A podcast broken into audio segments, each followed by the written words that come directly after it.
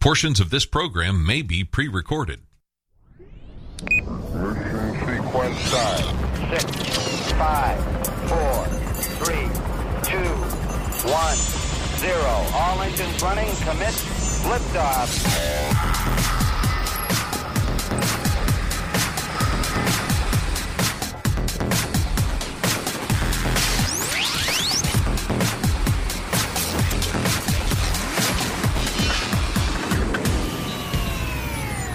Hey, this is Doug McCary. Welcome to SWAT Radio. It is Thursday, September tenth, and we are excited. It's a guest day on SWAT Radio. If you're just tuning in for the first time, SWAT stands for Spiritual Warriors Advancing Truth, and we have uh, been on the air for about almost four years now, and we broadcast not only here in Jacksonville, Florida, we're in Saint Augustine, Folkestone, Georgia.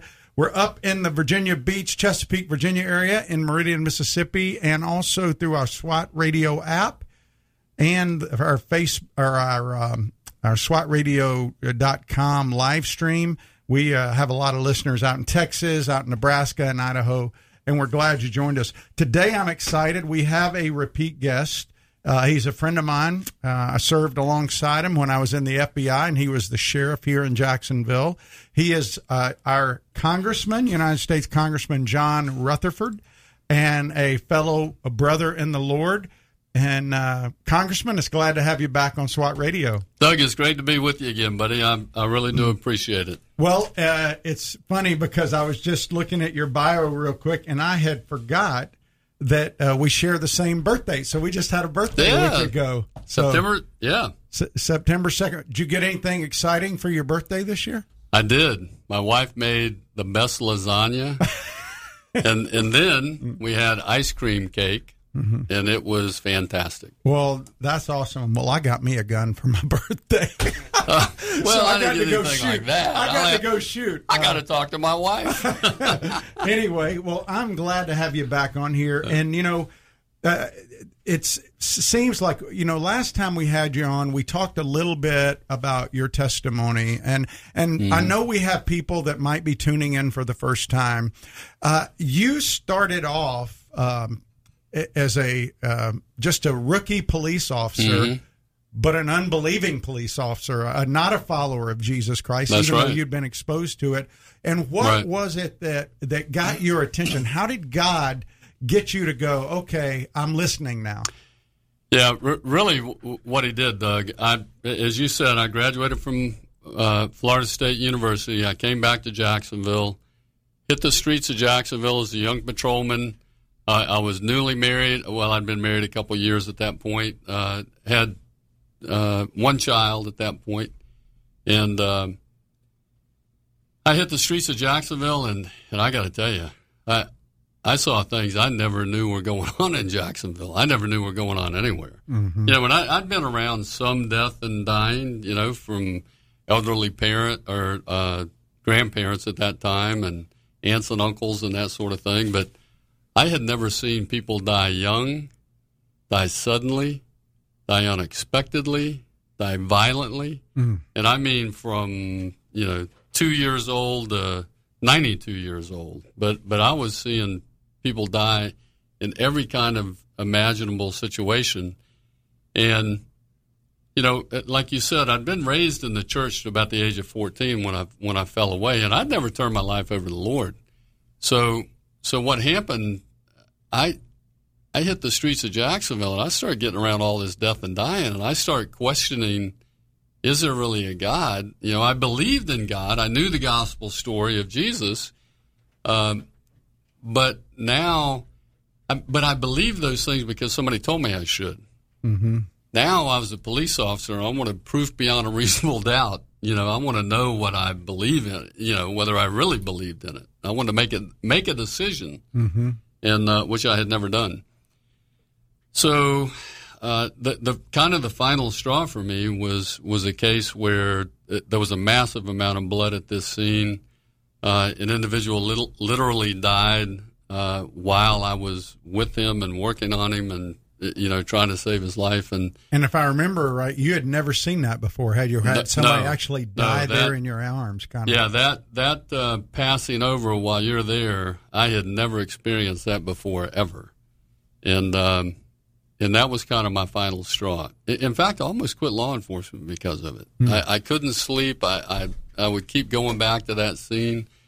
And um, and so I realized, you know, I started questioning my salvation, and then I was like, okay, now I got to know. So I went, you know, like I said, I, thank God my parents had given me a good basis, so at least I knew where to go to get the answers, and I went back to that Bible mm-hmm. and um, read it cover to cover on the front seat of a police car, not once, but twice. Um, and I discovered I was a, I was a good husband, I was a good father, I was a good man, I was becoming a halfway decent policeman. Uh, but I was not saved. Mm. And so on May twenty-eighth, nineteen seventy-eight, I turned my life over to the Lord. Uh, law enforcement literally became a ministry for me. It was, I knew that it was my calling.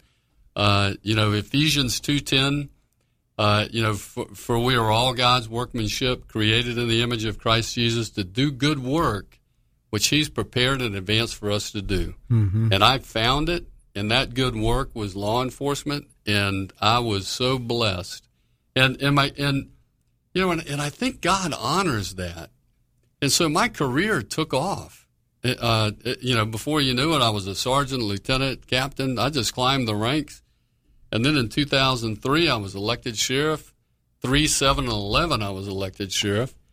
And, so how um, long did you serve as sheriff here in Jacksonville? Twelve years as sheriff, forty-one years with the Jacksonville Sheriff's Office. And and Jacksonville, if I remember correctly, when did it consolidate and become the big sheriff? It consolidated in nineteen sixty-eight, and I came on in nineteen seventy-four, uh, September of seventy-four. So five after that. So it, at one time it was the biggest sheriff's department in the country, right? Or at least the biggest uh, well, square area. Jacksonville, well, Jacksonville still is the largest uh Square, uh, like square square mile miles, yeah. area, mm-hmm. city.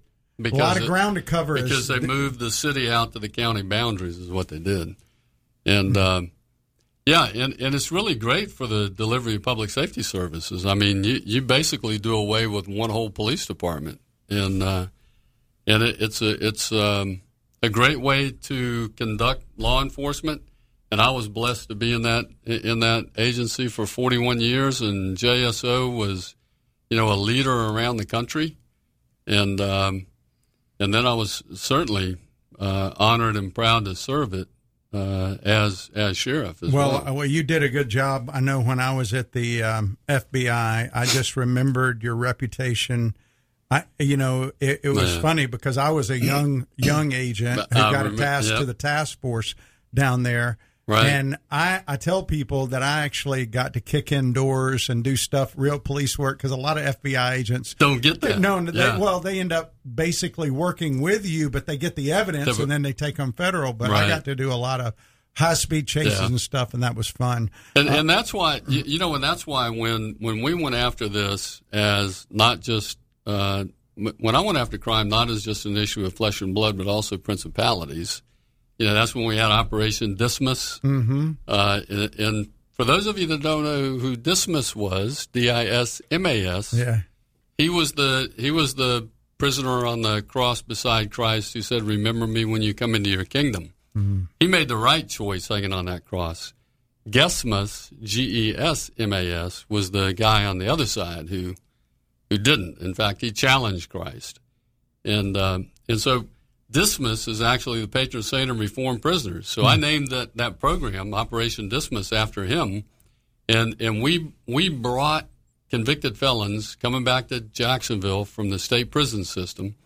We would we would meet with them at Operation Dismas, uh, show them the hammer of law enforcement. We call it the hammer and the hope. I had all the alphabet soup of law enforcement, F B I, D E A, A T F, everybody. And we were going after him, like like you just said. We were going after him. But at the same time, we wanted them to succeed when they came back to our community. And and I used to tell them, I almost don't care what you do, just don't pick up a gun. Mm-hmm. And and I think our, our carrying a concealed firearm by a convicted felon dropped like thirty-three percent in one year after Operation Dismas. Mm-hmm. And uh, Glenn Mitchell and Ellis Curry. Glenn Mitchell's son Jeffrey had been murdered at Terry Parker, and I remember and Ellis, Ellis Curry. Curry was in that group. And Ellis, and you talk about a powerful uh, moment uh, with those two guys together, Ellis Curry, hmm. and uh, it, it was it was amazing. And so we we wanted them to succeed. So we got them into these programs and got them the help that they needed, and we had everything there, every everything there for them. So we didn't just go. We, we went with what I what I used to call the PIE, P I E, prevention, intervention, and enforcement. But we but we focused on the intervention stuff and the in the prevention stuff as well. Mm-hmm. And that's why by twenty eleven, this city, which was three times bigger than it was in nineteen seventy-one, we had fewer murders in twenty eleven, just raw capital numbers, not not per capita numbers. Raw numbers, we had fewer murders in, in twenty eleven than we had in nineteen seventy-one. And uh, our violent crime numbers were the lowest they, they've been in that forty-one-year period as well. Well, you, you uh, again, um, you did a good job. And um, I, I have been happy to reconnect with you because uh, I had not yeah. seen you since you were sheriff. It had been mm-hmm. a long time, and uh, you got to come share at our SWAT retreat, and um, I know the guys were very encouraged by that.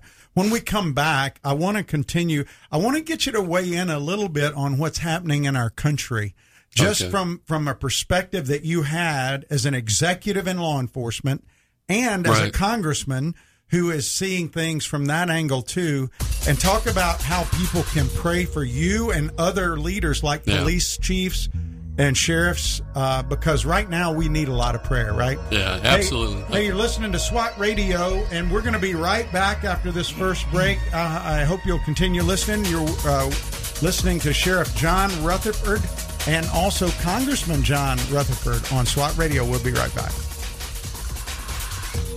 If you'd like to contact SWAT Radio, the toll-free number is one eight four four, seven seven seven, seven nine two eight. That's eight four four, seven seven seven, seven nine two eight or eight four four, seven seven seven, SWAT. You can also listen to this program through the W T R J The Truth app from the App Store or over the Internet by accessing w w w dot swat radio dot com.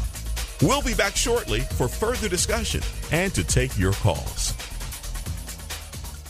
We're so grateful for having people like Tom Nehl Truck Company sponsoring SWAT Radio. Tom Nehl Truck Company is located at four one seven Edgewood Avenue South in Jacksonville, Florida. Tom Nehl is a full-service franchise truck dealer for Freightliner, Western Star, Volvo, Isuzu, and Sprinter vans, offering new and used truck sales, service, parts and truck rental and leasing to the North Florida and South Georgia truck market. More information on Tom Nehl Truck Company is located at w w w dot tom nehl dot com. That's w w w dot tom nehl dot com.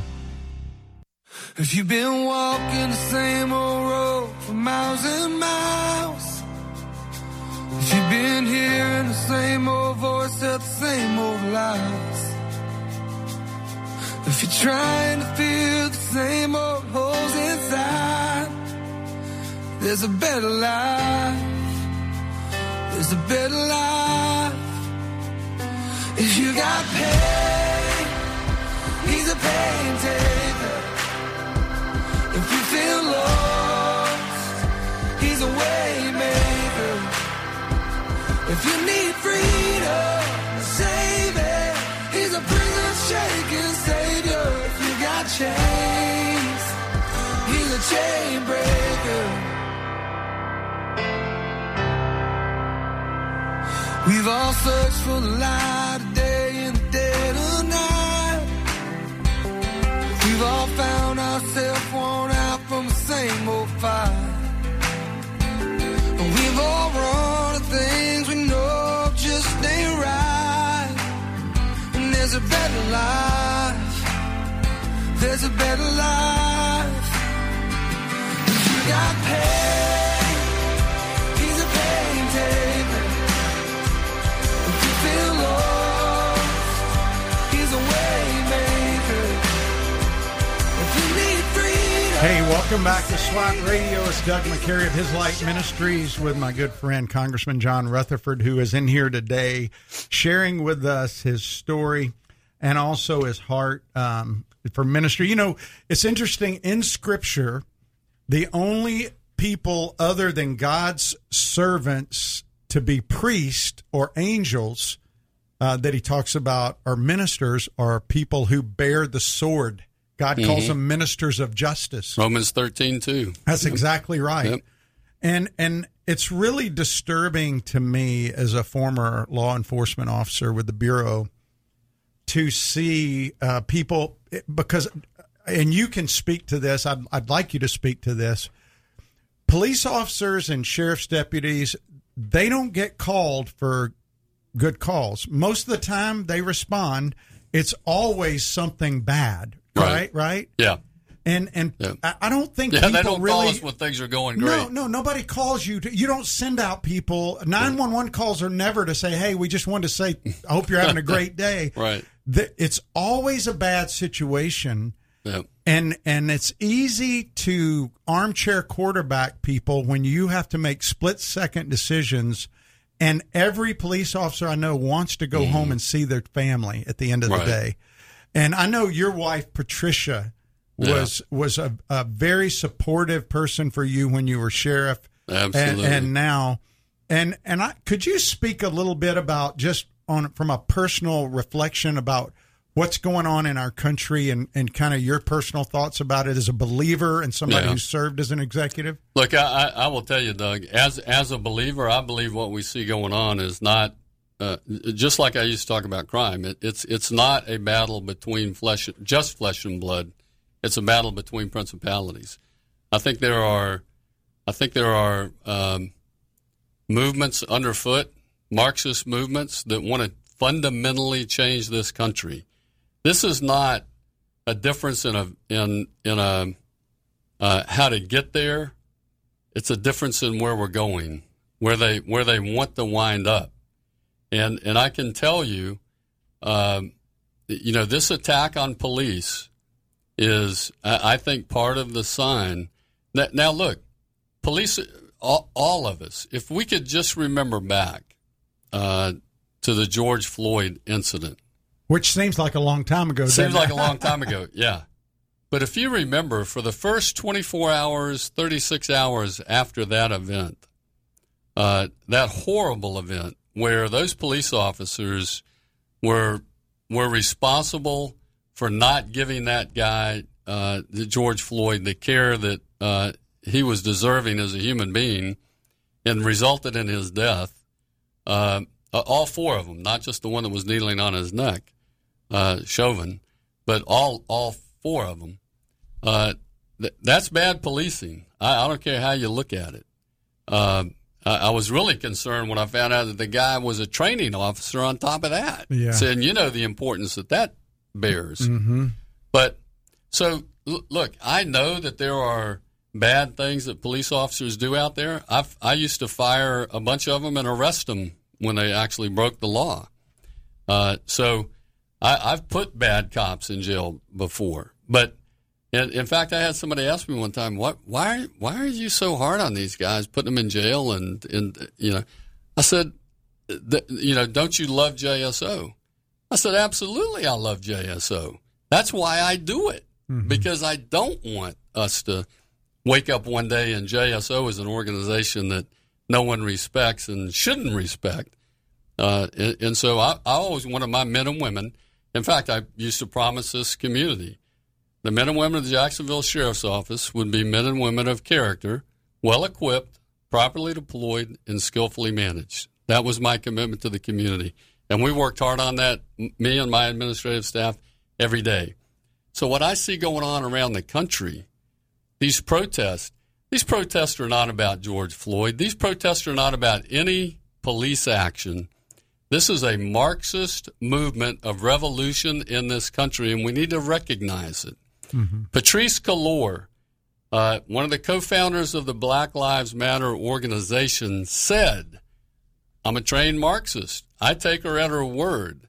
Uh, when I see what they're trying to do, uh, Saul Alinsky. Read Saul Alinsky's book on on uh, you know called uh, Rules for Radicals: How to How to Organize to Take Over uh, a, a Society. All of those things are in play. Every every, every one of them. Mm-hmm.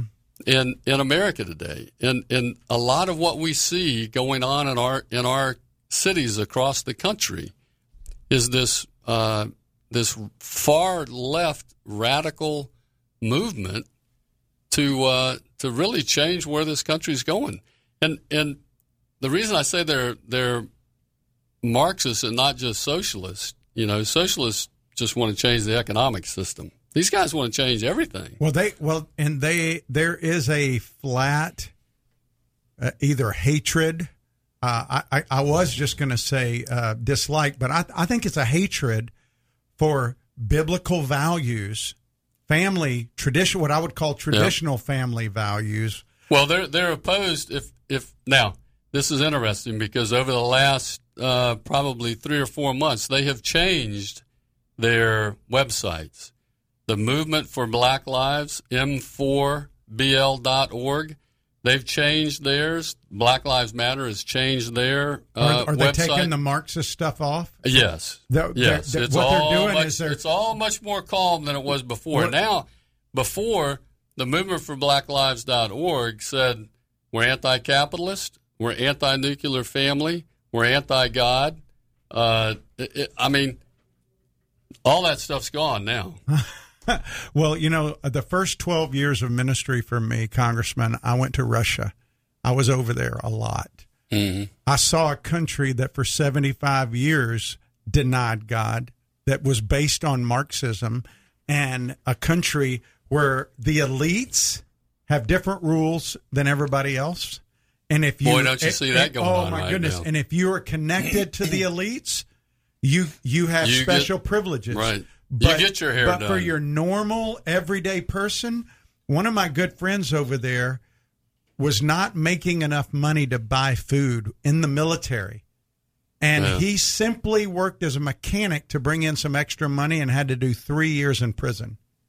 For working as a mechanic? Just for bring doing in. some extra odd jobs as a mechanic yep. because they had dictated it so. And I, I look at what happened out in Seattle just a couple of days ago. You had a Christian group that filed the proper paperwork and had received approval to go have a peaceful mm. protest in a park that was shut down. And yet they decided to do a protest in the streets, and they they didn't have a problem with it. It just right. makes no sense what we're seeing in our country now. Right. So uh, I, I'm really concerned that people need to pray for our leaders, our congressmen. Uh, people, you know, I've been asked a couple of times, what can we do as Christians? Does it really right. make a difference to call our senator, our congressman? Does it? Yes. I mean, it, it, listen, it absolutely makes a difference. And and you need to call them and let them know where you stand and and tell them, you know, that you want them to speak out on these things. Um, you, you know, I, I've I've been speaking out. In fact, in twenty sixteen, they wanted to beat me up. You know, the media wanted to beat me up because I called Black Lives Matter a hate group. And and um, and that was four years ago, wasn't it? Yeah, After, yeah, yeah. That was four years ago because two years before that, they're marching down the streets of New York chanting, "What do we want? Dead cops? When do we want it now?" And pigs in a blanket, fry them like bacon. And, uh, you know, two weeks after that New York incident, uh, they had two two New York police officers executed in the in the front seat of their police car, uh, sitting on the uh, sitting on the street in New York City. Mm-hmm. And um, you know, if Black Lives Matter may not have pulled the trigger, but they certainly loaded the gun. And so I call them a hate group. And uh, you know, you would have think I was uh, you know some kind of monster because of that. And and then after I got elected.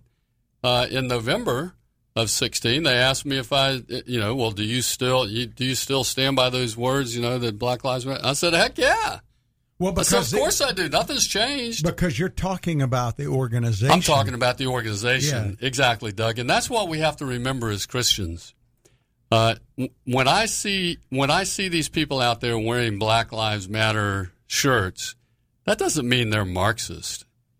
That Now, some of them might be. I, I don't know. But I judge them by what they do. But when I see them throwing Molotov cocktails, when I see them beating the daylights out of somebody with a two by four, when when I see the violence and the rioting and the arson, those guys are Marxists. Now, the rest of the people that are there, you know, protesting for Black Lives Matter, what, what they don't understand is they're they're being used. Mm-hmm. You know, they're being used as a front for these Antifa and the Marxists from, from the Black Lives Matter organization to, to go into these areas and, and commit these horrific crimes, most of them directed at the police. They would love nothing more than to have the police over-respond so they can say, see see how bad those police are? That that's what they that's what they would love to see. Well, one of the things that's interesting to me, I was talking to a guy today um, who is a member. He's a, he's a member of the Black community. He, he's a great guy. Um, grew up in Chicago, and we were just talking about things. And you know, he talked about how things have changed. And I know we got to go to our break, and so I want to come in with this when we come okay. back. But none of these areas where these things are happening are led by a Republican. Not one of them. Exactly. Or, or an elected sheriff. Or elected. Exactly. And so um, when we come back, I want to yeah. like, kind of go down that road a little bit. Hey, you're listening to SWAT Radio. I have Congressman John Rutherford in the studio today. If you would like to uh, ask him a question, you can send it by email to ask at swat radio dot com. Uh, or you can send it to me at doug at swat radio dot com. Or you can call Steve and tell Steve the question, our producer. He'll take it down, and we'll get it on the air and have Congressman Rutherford answer it. All We're right. going to be right back after this news break on the half hour. Continue listening to us, and uh, we'll be right back.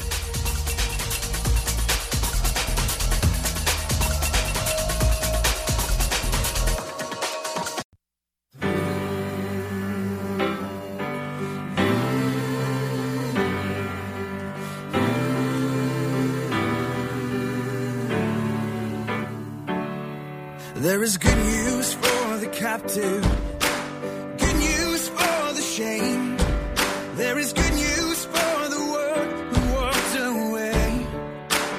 away. There is good news for the doubter, the one religion failed. For the good Lord has come to seek and save.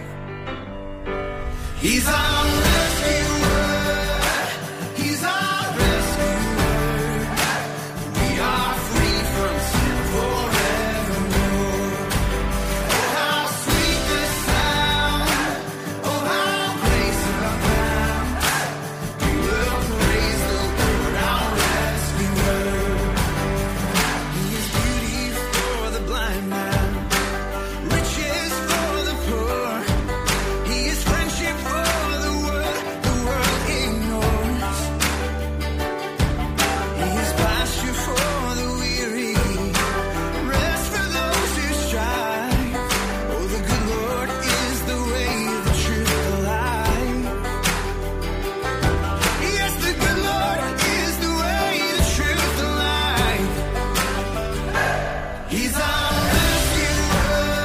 Welcome back to SWAT Radio. It's Doug McCary of His Light Ministries, and we are um, just privileged to have Congressman John Rutherford in the studio today.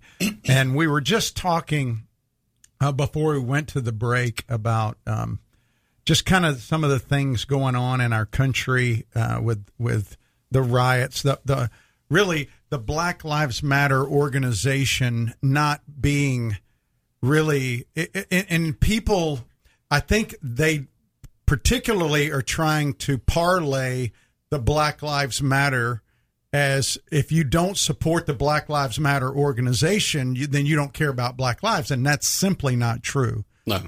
Because I know you care about Black lives. I Absolutely. care about Black lives. In fact, I know a lot of believers who care about unborn Black lives who are taken. Right. In fact, Margaret Sanger was one of the biggest racists in history. Absolutely. And, and the whole the whole abortion industry was part of a plan at one time to create genocide among that community. And you don't hear anybody talking about that anymore. Right. Uh, Look, and, when you believe in the sanctity of life, you believe in the sanctity of all life. That's right. Uh, and, and that's why, and, and I know I get pushed back all the time, but I, I, I don't believe in the death penalty. You know, I, I think um, we lock them up for life, leave them there. Hopefully they'll have a, you know, hopefully living behind bars will, you know, the God, God will work on their, the Holy Spirit will work on them and bring them back to the Lord at some point. There, I know there's jailhouse conversions. I've seen some of them, and I believe in them. And and I've and I've worked with those who have had some of those uh, jailhouse conversions. And, and so I, I know that happens. So I believe all life is precious. Well, it's interesting in our current environment right now because um, you have people that are advocating for lives that matter, saying Black Lives Matter, throwing Molotov cocktails at black police officers. Yeah. I mean, that, so so I don't understand how that works. I've seen people who are out with a Black Lives Matter shirt who's white screaming at a black police officer. Right. And, I mean, does his life not matter? Is it well, only that, certain? It, it's an ideology. You know, Doug, the Bible says you'll know them by their fruits. Yeah. So The the folks that are holding signs that say Black Lives Matter and wearing a Black Lives Matter shirt or a hat or whatever, and, and they're peacefully uh, protesting, the, uh, you know, I that's their fruit.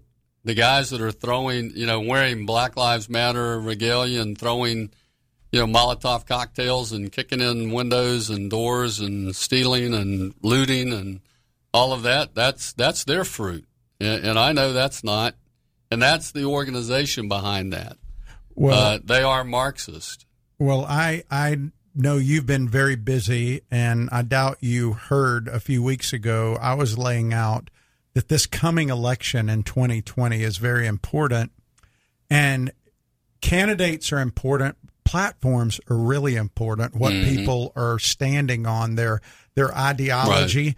And really what I laid out a few weeks ago is you've got platform A, I'll call the Republican platform, platform B, the Democratic. They're very polar opposite in a lot of ways as it relates to the sanctity of life, right? Uh, and protecting the unborn life, uh, regarding even, um, you know, the um, the uh, the right to free speech, right? The rights of Christians. Um, you know, uh, right now there's curriculums being circulated in some school districts that are rewriting history. Right. And I said yesterday on the program that if we if we if we don't have a history, we don't have a future. Yeah. You've got to have a history to help you learn how to live the future. And right. w- what's what's your but, take on as a as as a person who's dealing with this at a congressional right. level? Of all these monuments and look, the history the, thing. Yeah. Uh, look, the, the the three Ds of the far left are destroy, dismantle, and defund. You know, they they want to they want to destroy the foundations of this country. They want to dismantle our institutions, and they want to defund our law enforcement. On the other hand, what the, what I want to do and what others that uh, love this country want to do is we want to see a renewal to the commitments that this country was founded on. Uh, equality, justice, all the things that some of these folks uh, that are out there protesting say they want. Mm-hmm. I, I'm I'm okay with that. I'm for that. Those are the ideals that I believe in as well.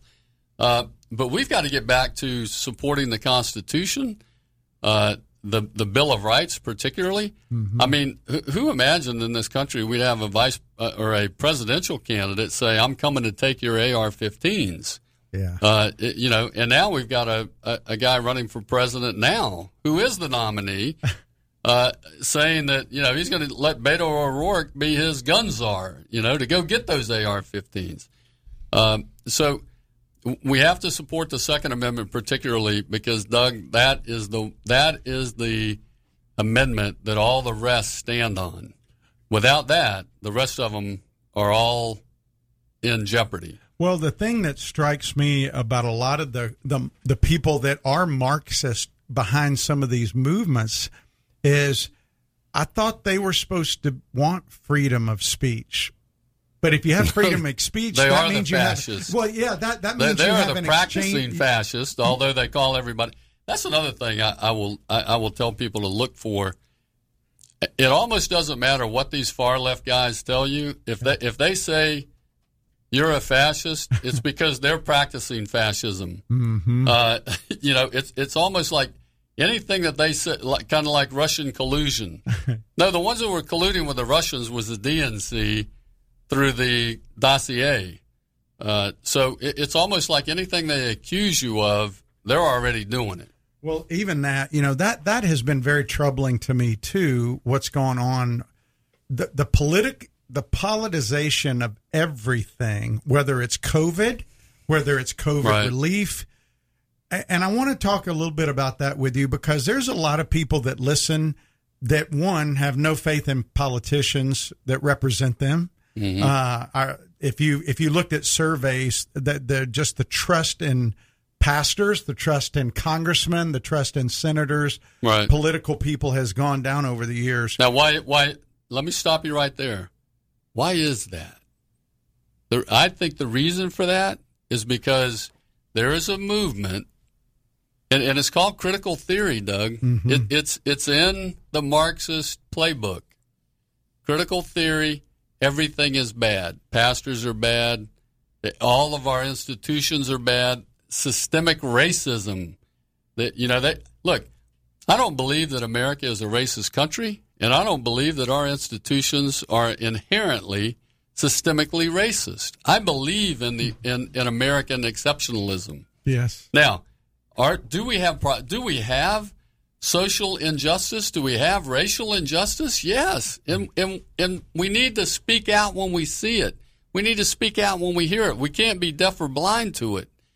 But to say that, you know, this country is horrible because we had slavery back in the, you know, sixteen hundreds, starting in the sixteen hundreds. No. What, this is the country that set up a process to do away with it. Mm-hmm. We set up a process that would allow it to be removed eventually. And they did that very wisely. Well, I I think that there is a lot of ethnic prejudice throughout our country in different places. Systemically, you know, I don't know if it's systemic out there, but I know that as a whole, that that I've I've been to Russia and I've seen much greater racism over there uh, displayed mm-hmm. a, a, in the country as a whole. I think if the vast majority of people who are think America's bad or who are mm-hmm. bought into that, I'm not talking about the social right. people who are promulgating. I'm talking about the actual people who are living in the neighborhoods who are kind of getting swept up. I think if you took them to Russia or you took them to China or you took them to the Middle East, let them live for a while, they would see that what is going on in our country here is there's a reason people are They're coming from all from over. The, right. A lot there's of a other reason people, everybody wants to live here. They want to live in America because right. you can have the American dream here. You can you can come here from Vietnam with nothing, nothing start a donut shop, and end up right. having a good family yep. uh, business right. that can perpetuate throughout your children and ongoing, like I've seen done in Texas, you know. Right. You can't do that in other countries like this. Right. And so, um, but I want to get back to something you and I were talking about before the program. A lot of people, you know, ask, well, why didn't you vote for this bill, Congressman? It seems so good. It had yeah. good, it had a good, yeah. it was for a good thing. It's to protect women. Yeah, right? I, I'll give you, yeah, yeah, violence against V A W A, they call it, the Violence Against Women's Act. You know, and now, I'm, I'm the, I'm, when I was a lieutenant, I set up the sheriff's office policies and worked with Hubbard House and Rita DeYoung in, in the very beginning when we were getting the law changed so that we could go to a pro-arrest policy for domestic violence. Mm-hmm. Uh, because as a young patrolman, I was aghast that, you know, I'm I'm looking at a woman who's had the daylights beat out of her, but it's a misdemeanor that didn't occur in my presence, so I can't arrest the guy who admits he did it. It wasn't even, I gotta a, send it wasn't her even down. a felony? No, no, I got to send her down to the file charges herself. So we changed that. So I'm, I'm you won't find a better uh, advocate against um, domestic violence.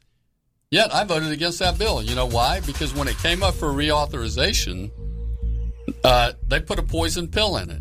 Yeah, see, well, see? I, hold hold that thought, because I, I want you to explain the poison pill after okay. the break. Hey, we're going into our last segment. We're talking with Congressman John Rutherford. If you don't know what a poison pill is, hang on, and you're going to hear about how they get stuck in bills when we come back on SWAT Radio. This program has the potential to reach millions of men each week. If you'd like to learn how you can support this unique program that is helping men understand the truth about Jesus through God's Word and how to impact their lives and the lives of others, then go to w w w dot swat radio dot com. Then click on the donate link to help SWAT Radio pass on the truth for the next generation. Highway to Eternity Ministries is a ministry dedicated to encouraging those who have lost hope and coming alongside those who cannot find peace and are considered unfit for inclusion in Christ's church. They use published works to teach God's Word and share encouraging testimonies of transformed lives. Highway to Eternity Ministries serves as a parachurch ministry that comes alongside churches to share its passion and commitment through spiritual writings, nuances, and experiences to everyone who has an interest in the teachings of Jesus Christ. For more information, contact Jeff Andrews at nine oh four, four three six, five one seven five.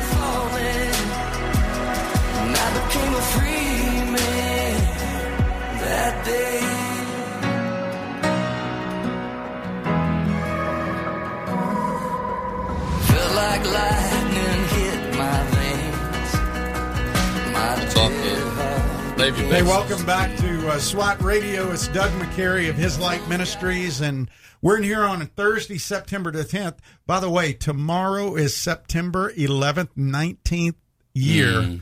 since yep. that tragedy. And, um, you know, I, I think, I, re- I remember, Congressman, after nine eleven, for two to three weeks, a lot of people got spiritual. They mm-hmm. said, oh, my goodness, what is happening to our country that that kind of thing can happen?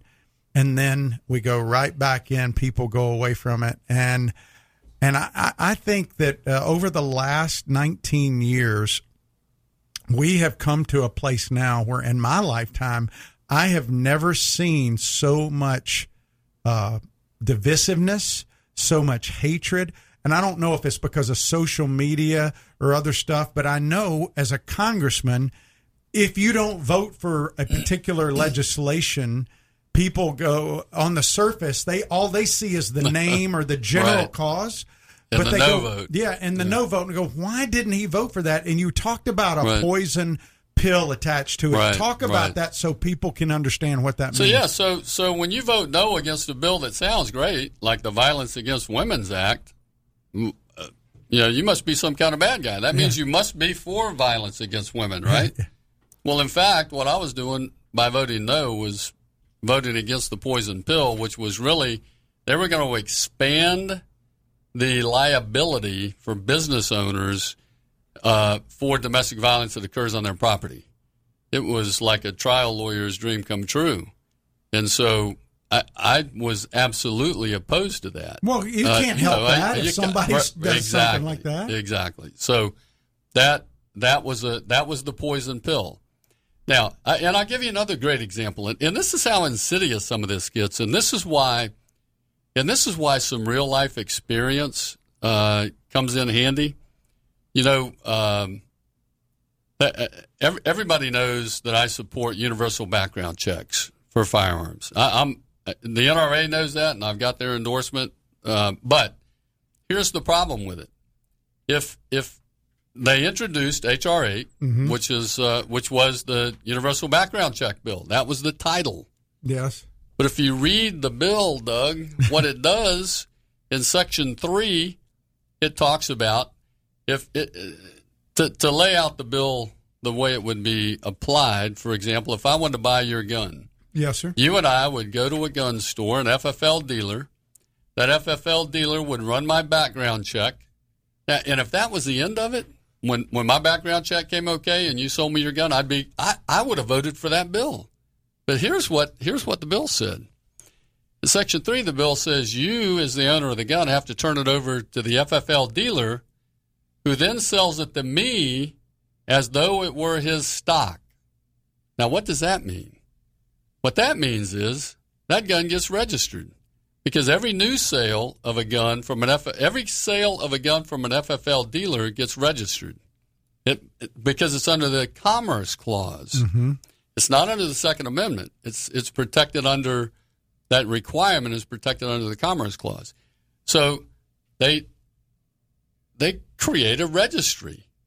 Well, I, that means every gun in this country would be registered. Mm-hmm. If if you can sell me your gun, uh, private sales are not registered. So and that happens so all the time, right? It happens all the time. So if the government comes to me and says, John, I want all your guns, all I got to say is I, I sold them all. They don't know where they're at, mm-hmm. and, and I'm not going to tell them where they're at. And and so and, and what was so funny about this bill, there was actually, if you went back to the You know, another section of the bill, it literally said that it can't be used to create a national registry. Mm-hmm. But the effect of the bill and application would create a national, a national registry. It, it, well, one step down from that. It would be in all of these F F L dealers, and it's electronic now, so you could easily put it all together into a, into a national registry. So I voted against the bill.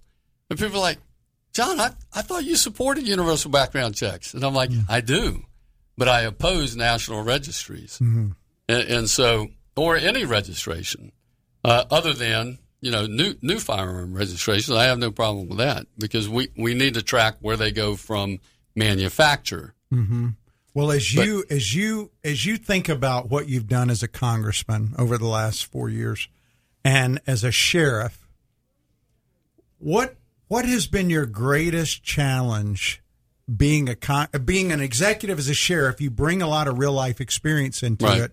So what has been your greatest challenge in your role as a congressman? Yeah, the, look, I, I think the greatest challenge in, in any legislative process is really building that um, synergy and acceptance of your bill, of, of what you're trying to achieve. Uh, building those networks, uh, those those relationships. You know, that's why I joined the bipartisan working group in, in Washington, D C Uh, when I joined, there were about twenty of us. I think we're all up to almost forty now. Uh, we, we're very selective on who who gets in that group. We're we're, we're truly bipartisan. You're we trying to build on, cohesion, we're right? We're trying to build those relationships. And, and another thing that I did up there, Doug, was, and this is something that I learned from Tallahassee, because you know a lot of people don't realize this, but for nine years that I, for nine of the twelve years that I was sheriff, I was also legislative chairman for the Florida Sheriff's Association. Okay, and so I was in Tallahassee for nine years lobbying bills. I've been on the other side of the desk for a long time, and and so I understand how you can get things done, good things done for the American public through legislation, through good legislation. And and how, you know, I, I I tell this story where, you know, a bill that I was trying to pass in Tallahassee failed because, you know, I was so so silly. I thought bills passed on their merit, mm-hmm. you yeah. know, No, they pass because you've got the relationships to get them done and get the votes for it and build, you know, the consensus for it. And so w- w- that's why when I went to Washington, uh, one of the things that I did was I decided every bill I file, I'm going to I'm going to get a primary sponsor from the other side of the aisle who's going to be a prime. Now, you can get lots of co-sponsors, but primaries, their name goes on the bill with yours. And, and so I, I wanted primaries from across the aisle for, well, really for two reasons. Uh, one reason is I, I want to build those relationships. And number two, while I'm work, it's a, you know, it's a very egalitarian reason too. I'm I'm on my side of the aisle working it. I want him working it on his side of the aisle.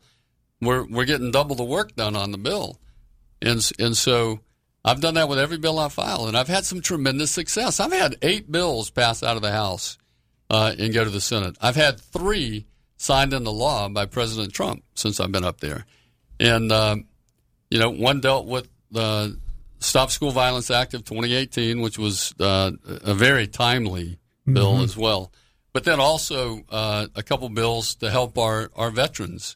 Uh, one on the selection of our doctors. We were getting some of the worst doctors. Now we're getting some of the best. And then also uh, on educational opportunities for the dependents of veterans who are killed in action, mm-hmm. uh, you know, or our military members who are killed in action. Uh, and extend their benefits to outside of whatever state they live in. Well, speaking of that, you know, I am a veteran, and I am in the veterans health care system. And I just went recently for my physical, and I have to have, you know, a um, colonoscopy every three years mm-hmm. because I had polyps. And so that right. triggers the thing that you got to do it. Well, when I went in, they told me because of COVID, uh, they would do it in twenty twenty-one, even though I was supposed to have it in August or September. And I'm like, well, can I go out in town? Because don't we have choice? And I go, no, you can't. It's all COVID. And and one of the things that I'm finding, and I'm wondering if you're getting any feedback as a congressman, mm-hmm. is people are using COVID as an example for a lot of stuff now to just say no. Right. To things. Do you, right. Are you seeing that or Look, getting any it, feedback on that? Yes, and, and listen, I, I will tell you, I, I think that's where we make a big mistake. Uh, the, first of all, th- they call that uh, procedure elective. Yeah. That's not an elective. I, I, I have to get that done, otherwise I, I may wind up with cancer. When they have people with cancer who's whose treatments are being put off. All this stuff that's, is happening because that's ridiculous. Of COVID. I know. That is ridiculous. And and that's why, look, that's why we have to cover pre-existing conditions in our health care. We have to lower the cost. We have to lower the premiums. We have to lower the uh, deductibles. And, you know, we need to put the control back in the hands of the doctors and the patient, not Not the uh, insurance companies. Yeah, not yeah, not yeah, because they're not really. That's why I support the First Step Act too. By the way, where, uh, well, and how, where the First Step Act? Where is that at in process right now? Uh, I, I think it. I don't know. Did we pass? I don't think we've passed that. No, yet. I it's think still it's in still, process. Still, still, still in the House. Yeah. But uh, what what it would do? It would you know a lot of a, a lot of insurance companies and. Uh, and others require you to go through certain steps to get to uh, the drug that you may need. If the doctor says you need, mm-hmm. this allows you to go right to it uh, without their input. Well, hey, our time is up. Thank you for coming in and being our guest today. Thank you, Doug. I um, appreciate it. Uh, if you've been listening to this and you want to share this, you can go to swat radio dot com. Just copy that link and send it via email to somebody, or you can just tell them to go to the swat radio dot com website and click on this program. It should be posted by tonight. Uh, continue to remember Congressman Rutherford and all of our leaders. It's not only um, something that we suggest, it is commanded in Scripture. Pray for our president, pray for our congressman, pray for our city leaders. Uh, Congressman, thank you for joining us today. Thank you, Doug, and God bless you. Yeah, and uh, we will be back tomorrow to talk more about what it means to be crucified uh, from Chan's book. Thank you for listening mm. to SWAT Radio. If you missed a SWAT Radio broadcast this week and would like to hear any show in its entirety, then go to swat radio dot com. click on past shows where you can listen to the broadcast. Also, if you're looking for a band of brothers that gather around God's Word to be a part of, then go to swat radio dot com and email one of our hosts, and they can get you plugged in to one of the local SWAT Bible studies. Tune in next time to explore how SWAT Radio is strengthening spiritual